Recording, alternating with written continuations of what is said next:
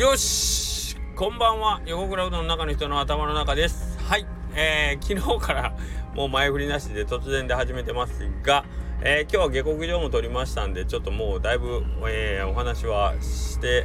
るつもりですけどちょっと今日は最初謝罪からいきましょう。謝罪から。はい。と言いますのもですね、えー、横倉うどんの、えー、きしめん提供が、まあ、今週の月曜日からですね、始まってまして、僕ね、このきしめんの企画が始まった時からずっと、えっ、ー、と、それこそいつぐらい ?5 月、4月か。一番最初、讃岐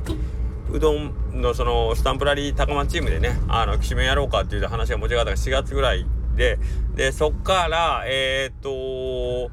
まあ、きしめんやるとしたらずっと平日提供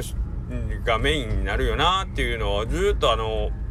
僕の周囲の人には言っててなんか自分の中ではもうきしめんは 平日のみみたいな感じであの前提としてなんかそういう感じで言ってたんですよねだから今回お店で今週から始まって今日が初めての週末やったんですけどあの平日のみの提供っていうのどうよのあ告知を僕はしてなかったんですあの SNS とかで。で、今朝のインスタで、えっ、ー、と、まあ、今日週末ですけど、きしめんは平日しかやってませんので、今日は、いや、あの提供しないんです、みたいなのを今日ちょっと軽く、ほんまに1行だけね、インスタの、あの長い長文の中にちょろっとだけ出して、それがどうやら初めてだったみたいなんですよね、あのリリースとしては。なのでですね、えー、本日ご来店いただいたお客様の中で、あら今日きしめないの？みたいに言われた方が何名かいらっしゃいまして申し訳ない本当に申し訳ございません。僕はもう言ったつもりで鼻からおったのであのー、いや平日だけですぐらいの感じ言ってしまったんですけどどこにも書いてないかったです。はいすいません。ですのでえー、っと改めてまあスタイフの方ではねなんか何回か僕言ったかなとは思うんですけどなんかそれをみんなねそのそれこそこれを聞いてない人向けとかにね、えー、向けての発信を一切してなかったということが今日初めて言われて気がつきました。困りますね。ほんと困りますね。まああのー、本来はですねそのこの企画自体が、えっ、ー、と、ちょっとまあ、ゆるふわ、ゆるふわやって、えっ、ー、と、まあ、スタートもちょっと順繰り、それはきしめの発注の関係とかもあるし、えーと、各店の、まあ、オペレーションのその具合もあってですね、えーと、始まるスタートが6月1日からじゃあ全店一斉にビシッとやりますとかでもないし、えー、参加店舗がどこそこここそこっていうのも、えー、決まってたわけでもないというか、えーとできそうなとこやるぐらいの感じのノリでやってたんですよね。うーん、なので、ちょっと非常に統一感がないというか、各店舗が勝手にきしめを提供し始めるみたいな、ノリで僕らちょっとやってしまったがゆえにですね、非常に分かりにくいという声を今、たくさんいただいてます。はい。あのー、僕らの狙いとしては本当はそれだったんですけど、イベントというか、なんかこう、一旦全員がこう、やりますみたいなのをやってしまったがゆえに、まあ、ある程度のチーム感があるにもかかわらず、えー、案内っていうのが統一の案内がないので非常にあのー、お客さんからしたら非常に不安内だなというのはこれはちょっと僕は失敗しましたねあのー、と思ってますのでえっ、と改めてですね今日ちょっと一覧でですね、確認できるような、えっ、ー、と、まあ、その表をね、えー、ちょっとコマ家に帰って作って、それをアップしときますので、それを使って、まあ、一応参考にしてもらえればいいかなと、とは思ってますので、すいません。えー、非常に後手後手になってますね。えっ、と、多分、あのー、僕の気持ちがねすごくあのー、ゆるゆるでやってるんでこんなことになったんでこれはちょっと申し訳なかったですね。特に楽しみにして今日来られた方がねえっ、ー、とうちの店で平日しかないんかよっていうことでね、えー、がっかりされたのを見でちょっと非常に申し訳なかったですね。であとまあその今回はちょっと非常に特殊でうどん屋さんで基本自分とこの麺をね使ってうどんするのであんまりその売り切れみたいなことがないんですけど今回のきしめに関しては名古屋の星ヶ丘製麺所さんの麺を仕入れて、えー、でそれを販売えーとまあ、各お店でね、えー、使って販売するということなので売り切れというのが非常に在庫の管理というところでですね非常に売り切れに遭遇する可能性が高いんですね。これは、えーとまあ、当初のその想定よりも意外とお客さんが頼んでくれてるっていうこともあるんですけど僕らはもうそこまで盛り上がると思ってなかったし、えー、まあ僕らのそのもともとのスタンス自体がねゆるふわって言ったようにまあやんわり始めてでまあこんなんきしめんってあるんだよぐらいの感じで終わるかなっていう見通しだったので。えーと、この辺に関してはちょっと見通しの甘さというか、まあ、予想以上に盛り上がってくれてるっていうところで、えー、まあ嬉しい誤算って言えばそうなんですけどね。はい。ということですいません。非常に、あのー、わたわたしてますけど、まあ一、ここが僕と非常に良くないところなんですけど、まあこんなこともあるよぐらいのしか ちょっとあのこんなこともあるよなというふうには受け止めてます。すいません。もう迷惑をかけといてこの言い草は何だって言われそうなんですけど、まああのー、ここからどんどんブラッシュアップして、えー、整った頃には多分終わるだろうなという感じなんですけど。すいません。まあまあ、えー、そんな感じでちょっと改めてもう少し分かりやすい案内をしたい、えー、させてもらいます。はい。でこっからはですねえっ、ー、とまあ今のはちょっと非常に謝罪しながら言い訳してましたけど。あと,、えーと、僕の考えてるえっ、ー、とまあこれはあの今回のきしめのことはのけてえー、僕がこうちょっと世の中に対して思ってることとして聞いていただけるとありがたいです。えーと、決して今回のそのきしめの不安内の言い訳にしようというわけではございませんので。はい。えーと今ですねまあえー、お店の情報とかがまあすごく分かりやすいんですけど気になることがあったらすぐ調べられるじゃないですか。ねえーと、お店の情報をしっかりでまあ営業時間についてもそうですし、えー、時と場合によっちゃあのお店の方に電話がねかけて今混んでますかみたいなね感じでまあこうなるべく、えー、まあ自分がこう何て言うかなその無駄を省こうっていう感じかな。無駄を排そう無駄を排そう。で、えー、っていう動きが、えー、まあ増長しているというかまあそりゃそうなるよね。スマホで手元で世界中のあらゆることが調べられるんだったらそうなってしかりなんですけどなんかその中に僕はずっとこう一つ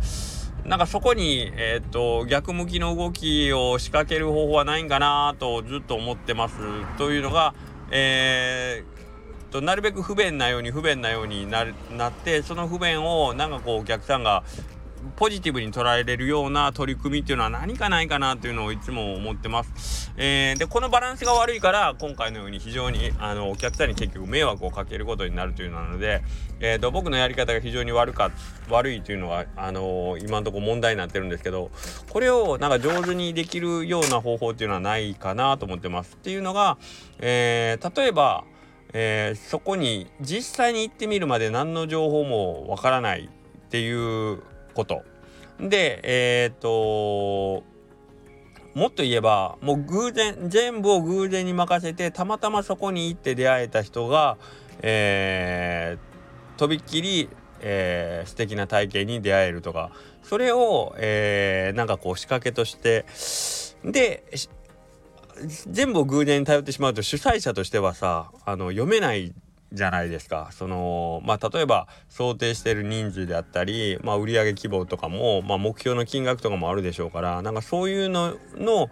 えーと、読みができないっていうのは非常に辛いのでそこはある程度読めるけど、えー、まあお客さん楽しむ側お客様側からするとなんかなるべく、えーと予備知識事前知識なしでえ、そこに偶然ばったり出会ってそれを手に入れたり体験したりできるっていうなんか面白い、えー、エンターテインメントというかアミューズメントというか、うん、体験をなんかないかなと思ってます。極力不便な、えー、検索もできない、えー、なんていうか事前情報もわからないっていうなんかねそういうこと。でもなん近く近くに行くというか偶然出会えばそれは楽しめる。まあだ誰彼がこう自分のアンテナに引っかかるような状態っていうのは分かるとかっていうね。僕が何を言ってるかよく分かんないと思うんですけど。何しかこのみんなのそのあまりにも無駄を避けるっていう行為に対してなんかこうまあちょっとなんかちゃちゃを入れるじゃないけどあのアンチアンチテーゼをちょっと放ちたいなと思ってます。はい。えーというのがやっぱり世の中回り道であったり遠回りであったり最短ルートじゃないっていうところにこの前も言いましたね。幅ができるのが、えー、面白いと僕は思ってるのでなるべくそれを、えー、こっちが意図して回り道を作りたいなとか思ってますね。手間をかけたい無駄一見無駄に見えるようなことを、えー、どんどんどんどんこう放り込んでいきたいなと思ってるんですよね。はい。それがほんまに単純に 今、今僕僕のきしめのやつは、あの、ほんまに僕がただただ、あの、怠けてたり、段取りが悪かっただけなんで、あの、意図してる部分ではないんですけど、それを意図して、なんかこう、やれればいいなと思ってます。はい。えー、なんかね、効率であったり、えっ、ー、と、まあ、食べログとかもそうなんですけど行く前にお店のあらかじめの評価を分かっとって当たりの店にだけ選んでいくみたいなね、えー、それがなんとなくえっ、となんとなくなんですけど面白くないなという感じがすごいしてます。この前僕清水さんのことがあのー好きで話し込んだみたいなこと言ってたんですけどやっぱりその本にしても音楽にしても昔は情報がなかった中でジャケ買いであったり、まあ、あの店頭で手に取ってみてあっとこうなんかピンとくるぞっていうのでえっ、ー、と出会いろんな作品を手当たり次第手に入れてたわけですね。で中にはもちろん面白くないもんであったりクソみたいな音楽やとかクソみたいなレコードを死ぬほどつかまされてうーん当たりに出会えた時はその代わりにめちゃくちゃ嬉しくてみたいなことを繰り返していく中でなんかこう自分の中に培われていくうなんか感性というかねなんかそういうのがあってあれっていうのはやっぱりこう当たりと外れをいいバランスで経験しないとそういう嗅覚とかっていうのはなかなか育たないような気がしててはい。なんかそういう当たりと外れのバランスっていうのをうまくみんなの人生の中にこう放り込んでいきたいなというプロジェクトって言えばいいですかね。はい。なんかそれをなんか面白く仕掛けとしてできないかなと思ってますね。はい。うんなんか、ま、思いっきり時代に逆行してるしそれ意味ないやんとかって言われるのはもう重々承知で言ってるんですけどうんまあそれがえっ、ー、と僕にとってはすごくえっ、ー、と幸せな人生を作るための方法の一個だろうと思ってるのでなんかそういうアンテナとか嗅覚とかね、えー、をこうなんかね育てていくっていうかな感性を育てていく方法として、えー、ある程度の回り道とか失敗とか自分の、えーと、趣味じゃ趣味とか興味とか、えー、好みじゃないものにあえて触れていくっていうことかな。うん。まあ、うまよくわかんないですけど。はい。まあそんな感じで、えー、できればいいかなと思ってます。これは 何度も言いますけど、えー、僕のきしめんのご案内が